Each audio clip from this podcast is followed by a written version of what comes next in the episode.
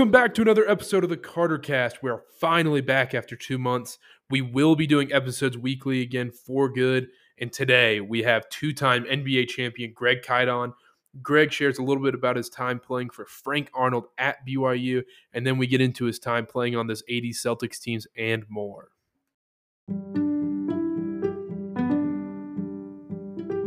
But before we get into our interview with Greg, we are brought to you by Pod Talk. Pod Talk is easily the best way to listen to podcasts. It has the best interface compared to all other podcast listening apps out there. Go join the CarterCast group discussion on Pod Talk right now. Stop what you're doing and download Pod Talk right now in the App Store. Now, our interview with Greg Kite.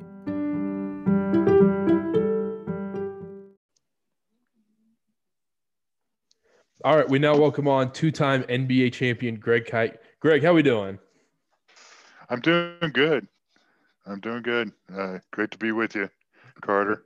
Great to be with you as well. So let's just start this off. What led you to BYU? Um, I ten to I think it was I I forty five or something.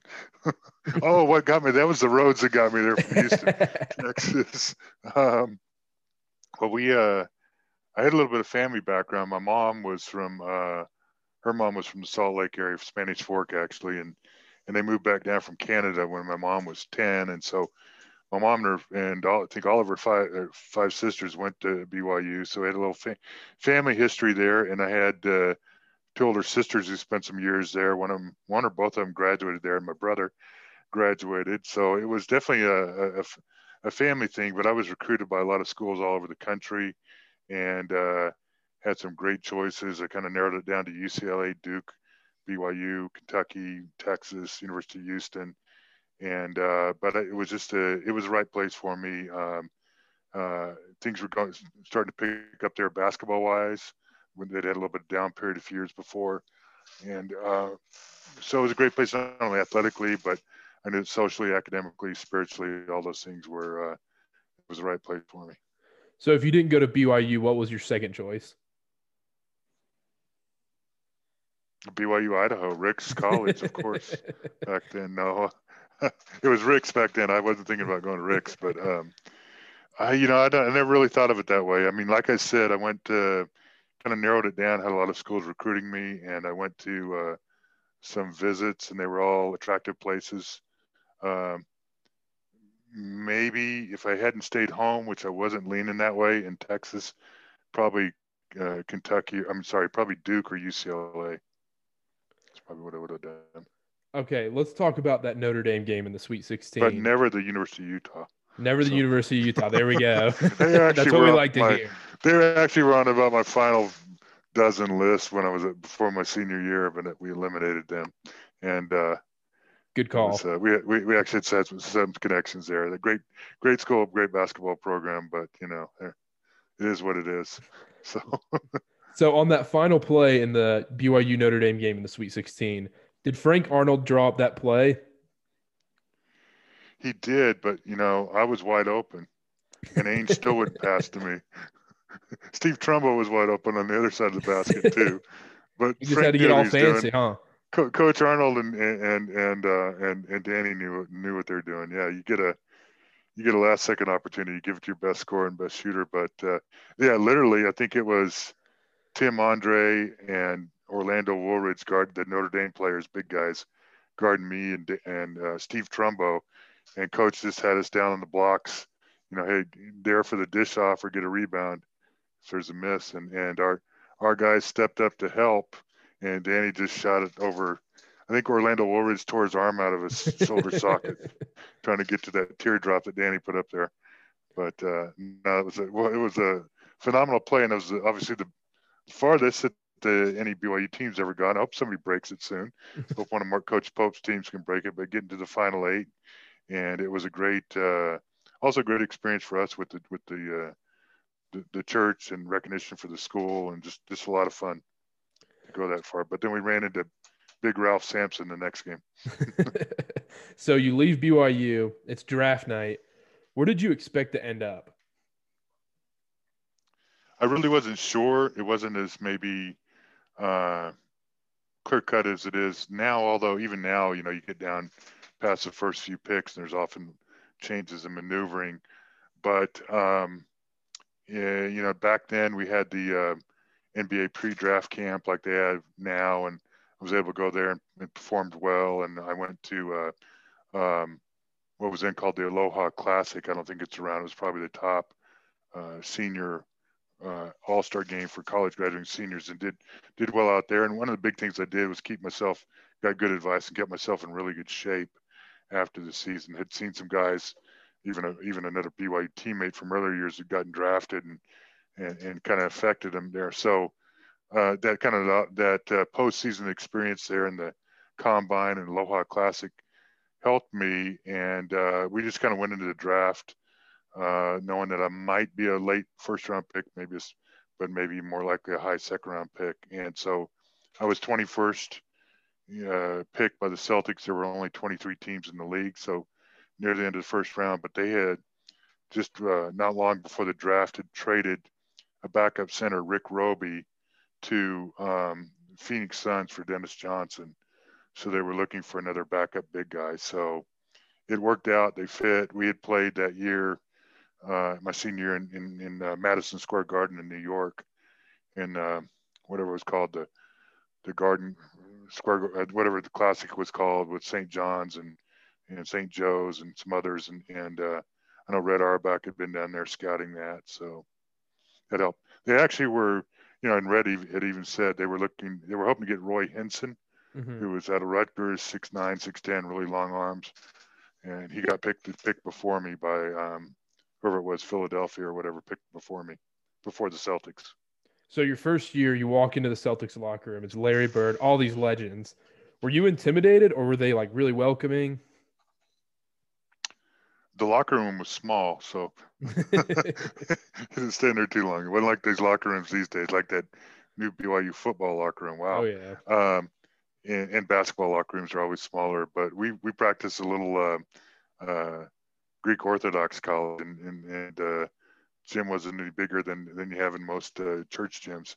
And uh, but uh, no, I wasn't. I wasn't intimidated. It was kind of a natural thing, you know, because you got that basketball circadian rhythm from so many, you know, from going back to 10, 11 years old. You're playing and building up to the season and, and the school season. You know, high school season was the big thing then, not so much like they do now, where travel ball season, mm-hmm. AAU is the big season, but uh, and then in college you're building up to that season. So it just seemed natural to be playing. And over the years through my high school and and college years, um, you know, you played with some players that went to the pros, or I get to play, you know, in off season sometimes with guys who are already in the pros. So I wasn't intimidated or awed by that, but I would step back sometimes, you know, after a practice or something, go, wow, I'm here with, you know, Bird and McHale and Robert Parish and and uh, I'll tell you a quick story too. One of our first times at the probably an exhibition game, but we play in Philadelphia, and uh, you know, you go out 7:30 game, you might be out there at six to between six and seven, stretching, warming up, shooting, and so I'm out there, and uh, and Dr. J comes out, and Julius walks by me and says, "Hi, Greg," and I look around and goes, "He knows my name," you know. It's kind of like. so I guess he was studying the scouting scouting report, but. Uh, yeah, it was. Uh, it wasn't. Uh, it wasn't. It was. It was great, but it wasn't. Uh, it wasn't really intimidating. But it is an adjustment, you know, playing against those guys. So, what's your favorite bird story? Um, man, there's there's a lot of good ones. So, um, he's just uh, he, he was one of the best trash talkers of all time. Guys, probably, and you can you can Google that. That's easy to get on YouTube. And the great thing about Larry with that, not only could he back it up, but it was I think part of how he got his mind, you know, into the game, and um, it wasn't like it was a macho braggadocio thing. It was more of a strategic thing. I'm going to get in this guy's head, you know, and uh, sometimes it affects him, sometimes it doesn't. But if nothing else, he had fun with it. And so, um, but he was also really confident. So we're playing the the Knicks in uh, Madison Square Garden, and uh, their trainer was named Mike Saunders, and uh, Larry had been out shooting or something early and, and got to talking with Mike and, and, and they had a little friendly bet. And he said, you know, Saunders said, Larry, I bet you five bucks that you won't bank in a three pointer during the game. And Larry said, you're on. And so they get down to the game. Larry probably forgotten about it, and it's like a close game. We're down like two points, and uh, it's dead ball. Somebody's shooting free throws. It's like a minute left, and and Mike Saunders gets a um, uh, catches Larry's attention right there by the Knicks bench, and he's going five, smiling like I got you. You know, this game's almost over, and you haven't done it. So, very next trip down the court, Larry gets the ball. We're down two, mind you, in a close game. Banks in a three pointer and comes back and goes. I mean, what was it like day to day going to practice, being on the road with those guys?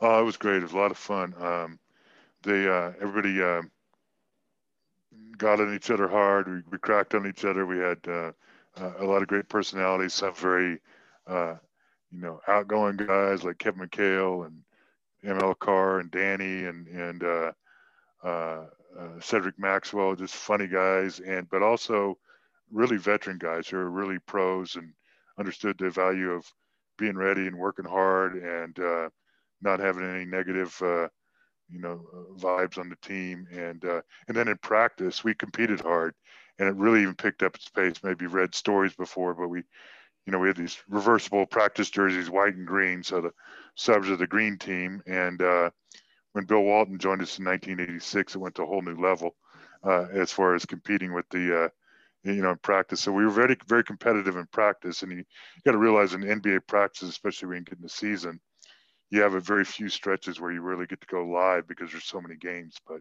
we went after it, even if it was for short spurts, and even if those uh, Bird and McHale and those guys were tired, we still pushed them. Part of what made us a better team, a, a great team. So, how intense were those Lakers Celtics games? Like going into the game, was were there nerves involved, or was it more just like ready to run through a brick wall kind of thing? Uh, they were very intense. Maybe the maybe the brick wall. I think we were smarter than run, running through a brick wall, but um, it was um, it was you know the the tradition of, of the rivalry between the two teams. You know the biggest two rivals in the NBA. All the championships is there. Being on that stage in the mid '80s, where you know through the '80s, the Lakers or Celtics, one of one or both of them was in every NBA Finals. You know, so the, I think the Celtics in five, four or five, in the in the Lakers. So it was just it was just great being a part of that Magic Bird era, the whole uh, sporting world, it seemed like, and certainly the whole basketball world uh, focused on that. And then just uh, the atmosphere in the Boston Garden and the LA Forum, you couldn't beat it. And, and, you know, and it built up too. I mean, the guys really had um, respect, but, but kind of a, a competitive animosity, you know, for the other, each other's teams. And uh, we would watch all season long I don't know if guys do this now. They, they ought to if they don't, because it's stupid if they don't. But you know, having the best because having a home court advantage in the playoffs is really uh, important.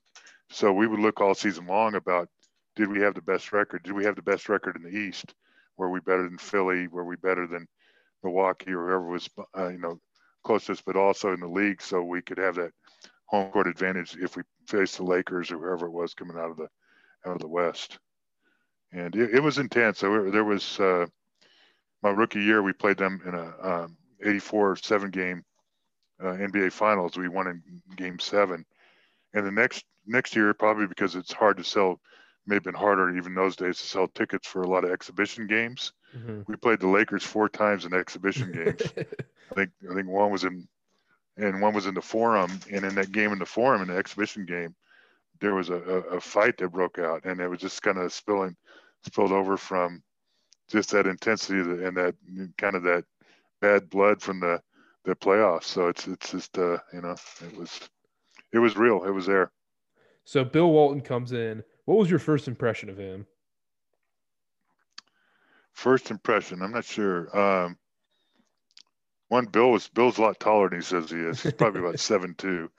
Says six eleven, which is which is which is not true. But but Bill was uh, Bill was a, a, a fun guy. He's got a real uh, sarcastic wit, dry sense of humor, and we made fun of him a lot too. But he was also, and you see him if you watch him broadcasting now, you know how enthusiastic he is, mm-hmm. and kind of off the wall, which is to me is kind of fun listening to him. But he's also he's also a big, you know, proponent of winning and good basketball, and he, he compliments guys on the floor.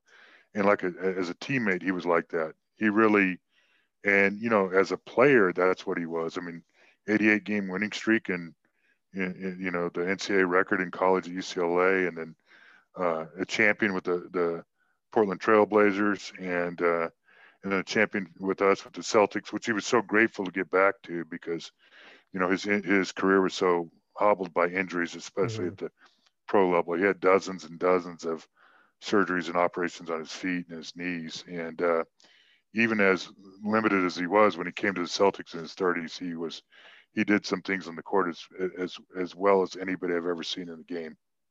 What's your favorite Bill Walton story?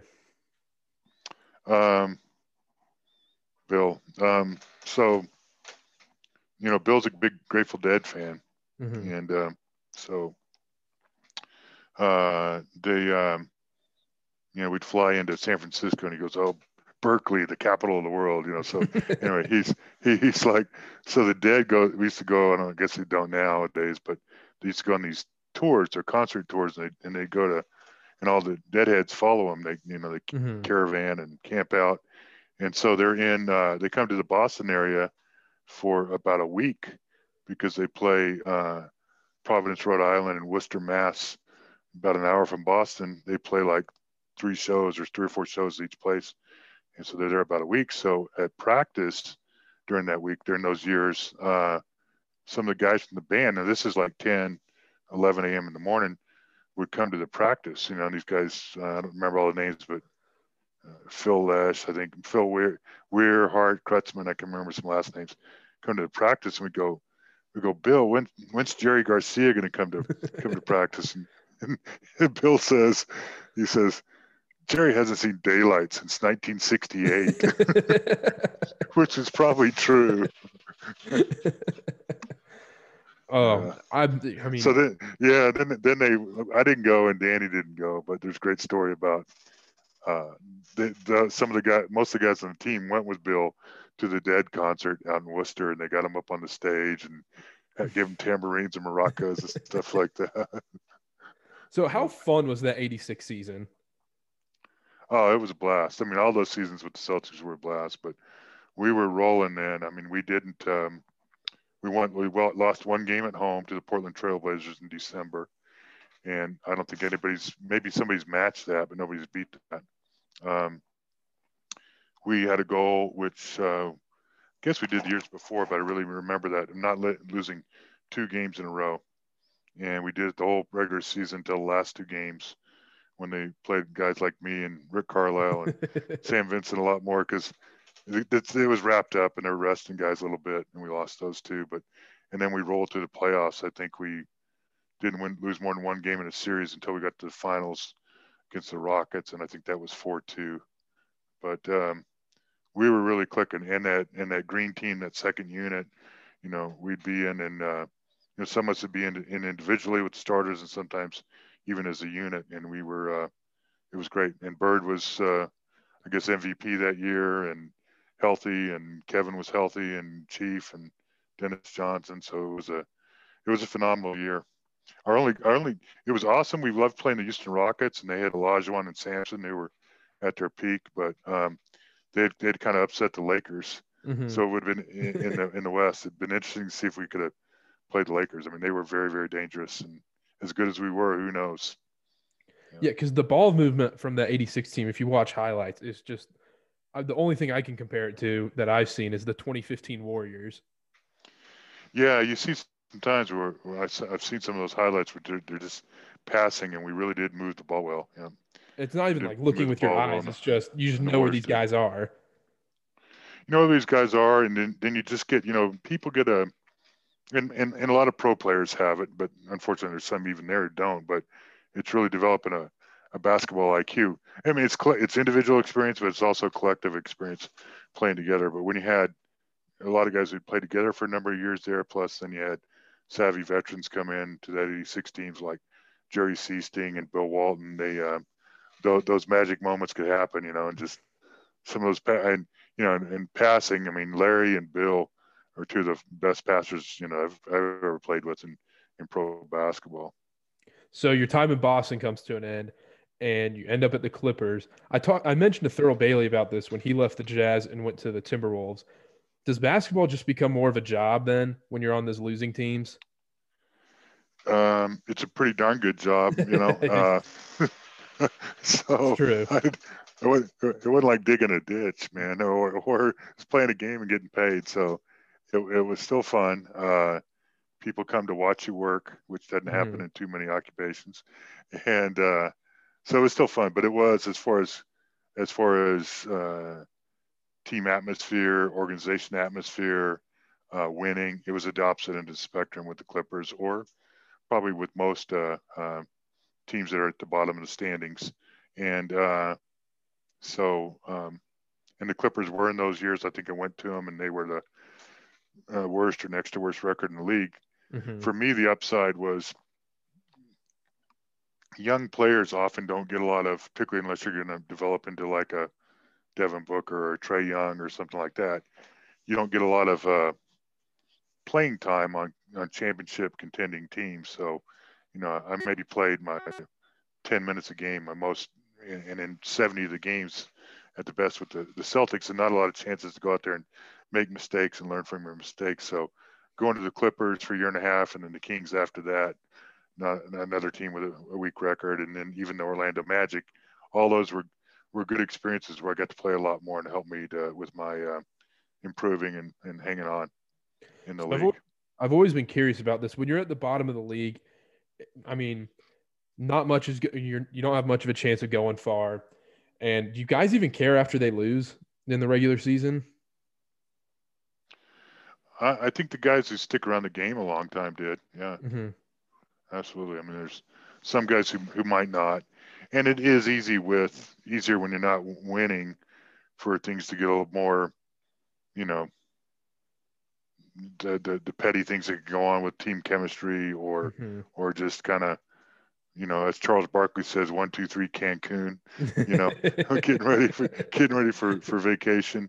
But at the same time, you know, just like myself, other guys, and, and in those days, you know, you didn't have the contracts they had even for the starters, you're really still playing for the next year or the future. Mm-hmm. And um, and like I said, if you really to get to that level for the most part for guys, you're you're you're pretty darn competitive, and you want to go out there and compete anyway. It wasn't like with those bad teams, at least in my mind, that I, I thought we we wouldn't win, couldn't win the game.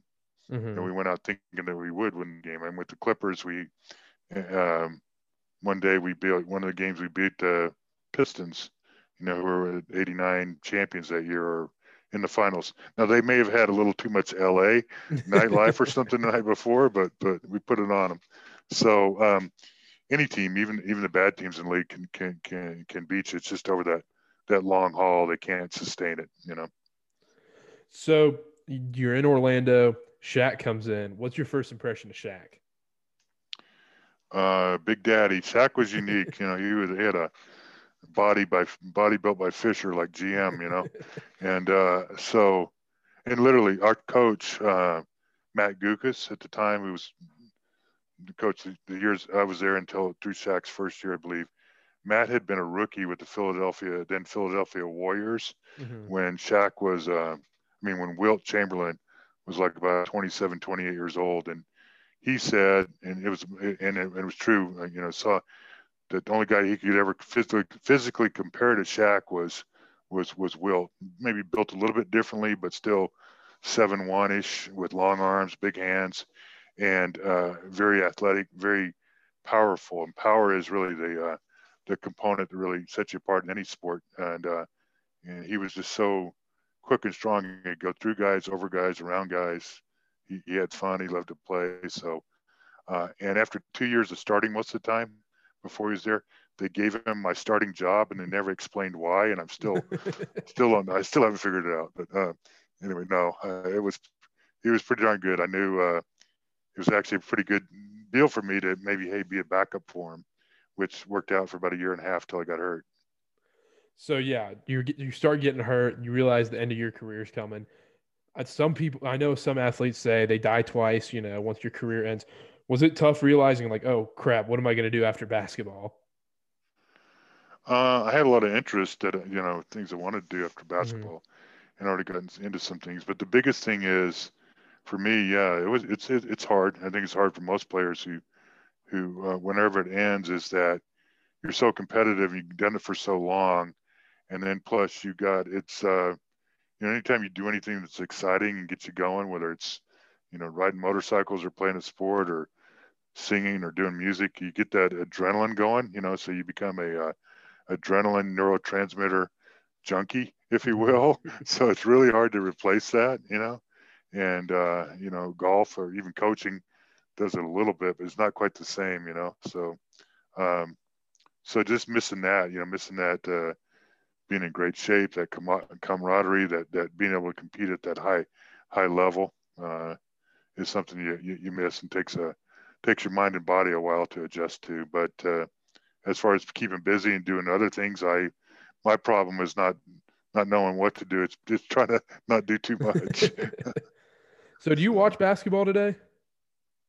Oh yeah, I, I watch. I still help coach at the high school level, and um, I'm actually commissioner of a minor league basketball called the Florida Basketball Association. I don't have to spend a lot of time with that, but I'm on my way to tonight. We've got a, a, a, it's a private school. It's called Pathways School in Orlando. Um, I helped them start there. It's been around 25 years. My wife and I helped to start the school, but we just started high school and high school sports about five years ago. So we've got the high school summer league championship game tonight. I'm leaving. Okay. Good luck. here a little bit to, to, to get ready for that. But uh, um, so um, do you like so, how it's so played? as far as watching the game, yeah. What's that? Do you do you like how it's played today? Oh, it's different. You know, I'm watching all the NBA playoff games. Mm-hmm. When you get to the playoffs, you like good teams. I'm sad the Jazz lost and the Celtics mm-hmm. weren't any further in it, but uh, I really like right now the the uh, the Suns and uh, I like the Bucks and the uh, and the uh, and the Atlanta Hawks are really winning me over too. They're pretty intriguing and they and they play. So in general, these teams that get to the end, even though the style of the game's a little bit different uh, in some ways, it's um, uh, it's still really good because you don't get this far without being a, a good team, without good ball movement, pretty good defense. Um, there's some things that have changed in the game, and some have just been some trends in the analytics, mm-hmm. but others have been the rule changes, and that's the thing um, that did about 2005 that I've got a little bit of a issue with that I think that the uh, and here there's a little talk of it if the NBA would back off of that because they mm-hmm. they eliminated a lot of the physicality on defense and they did it for marketing reasons.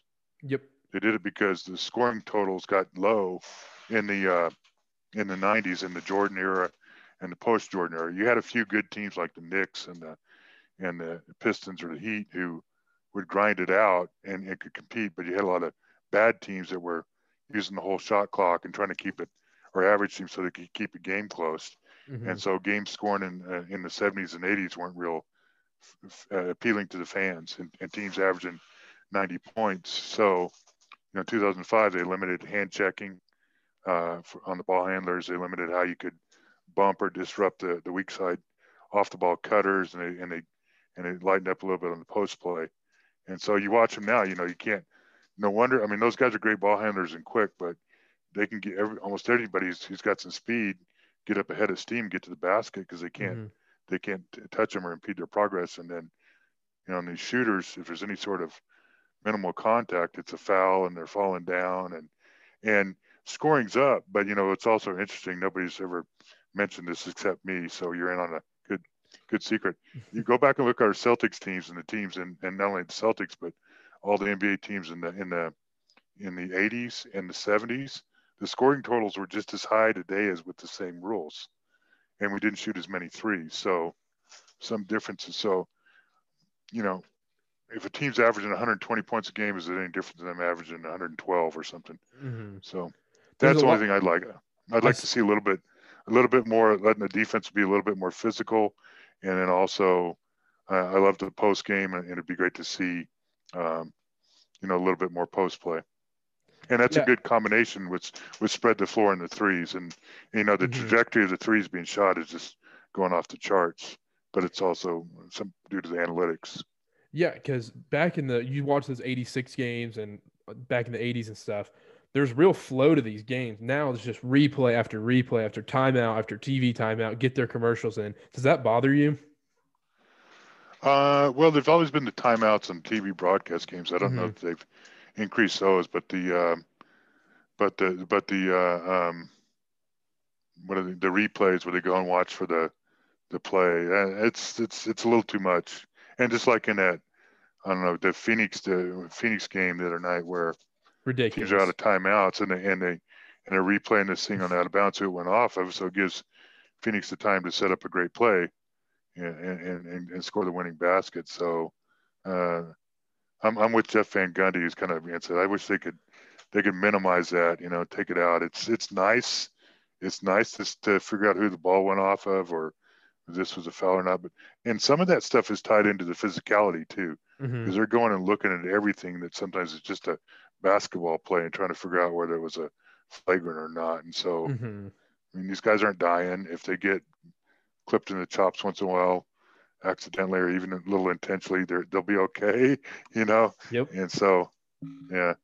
But um, yeah, there's not a lot of um, as much off the ball movement now and not a lot of screening. There's a lot of pick and rolls, high pick and rolls, and things like that, but it's a lot of spread the floor and uh, and, and crank it up. And and you know what's down too is although like Atlanta last night did a great job with it, uh, offensive rebounding is down. Mhm. So there's Yeah, an I mean- opportunity if you want to go get a bucket, go get a offensive rebound. Do you think you would have done well in today's game? Oh, I'd been shooting threes like crazy, like uh, like Brooke Lopez or something. So yeah. Uh, well, there wouldn't been a, the way for the way I played. You know, no, there wouldn't be as much demand. Mhm. It's actually you know limited. Yeah, not that it wasn't somewhat limited anyway then, just because I didn't uh, perform that well offensively. But um, but I certainly would have.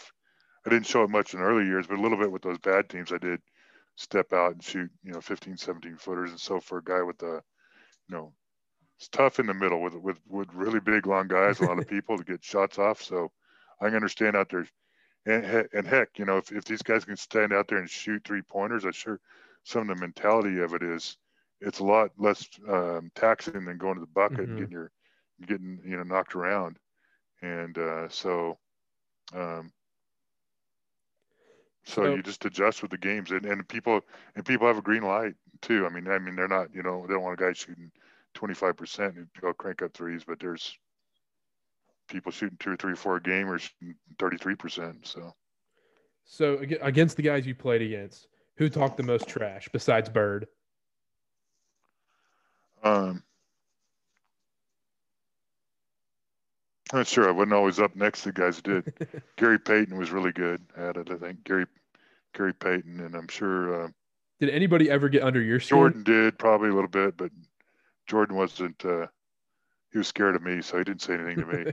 Uh, anybody get under my skin?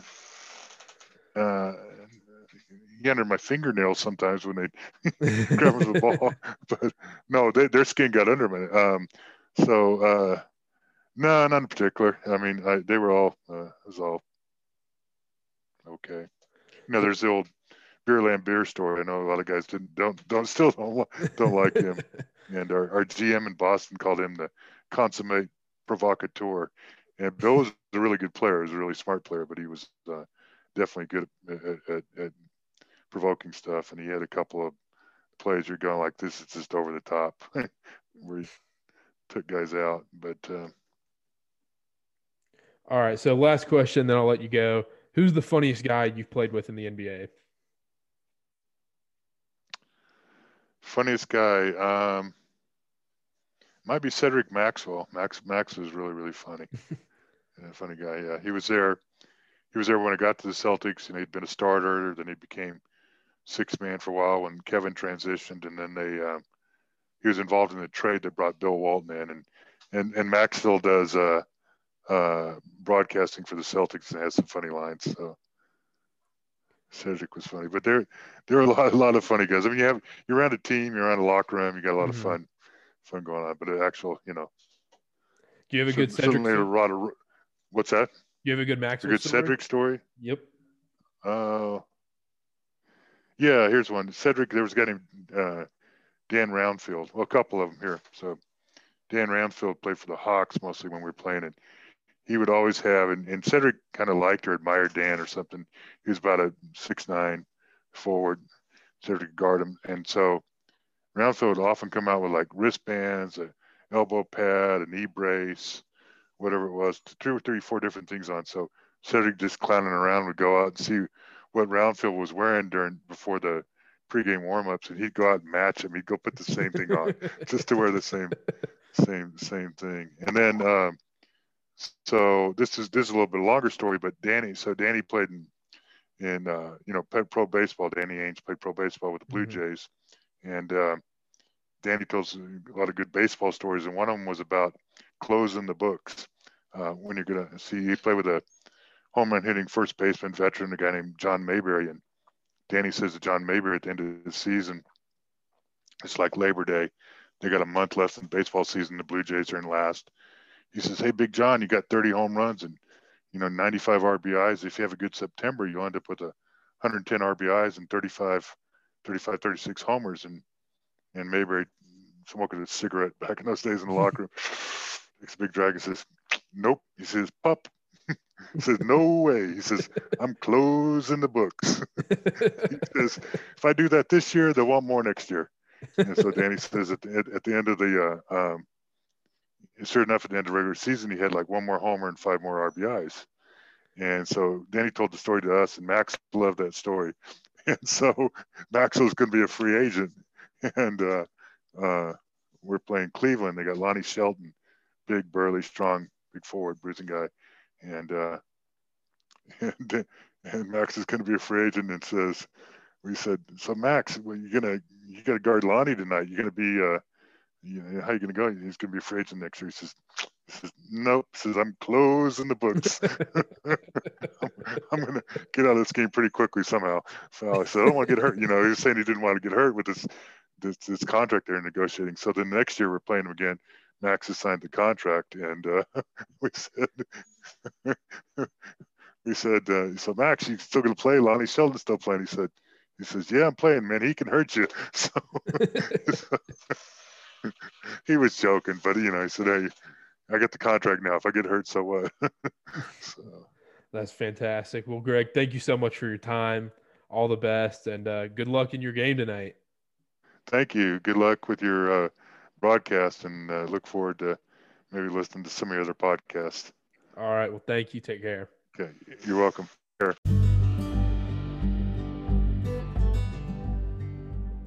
Thanks for listening to today's episode with Greg Kite. He shared some fantastic stories and always grateful for his time. Don't forget to follow my Twitter page at CarterB8 and don't forget to subscribe, rate, and review. Episodes will be coming out each Monday and hopefully do bonus episodes during the week. See y'all next week. Bye.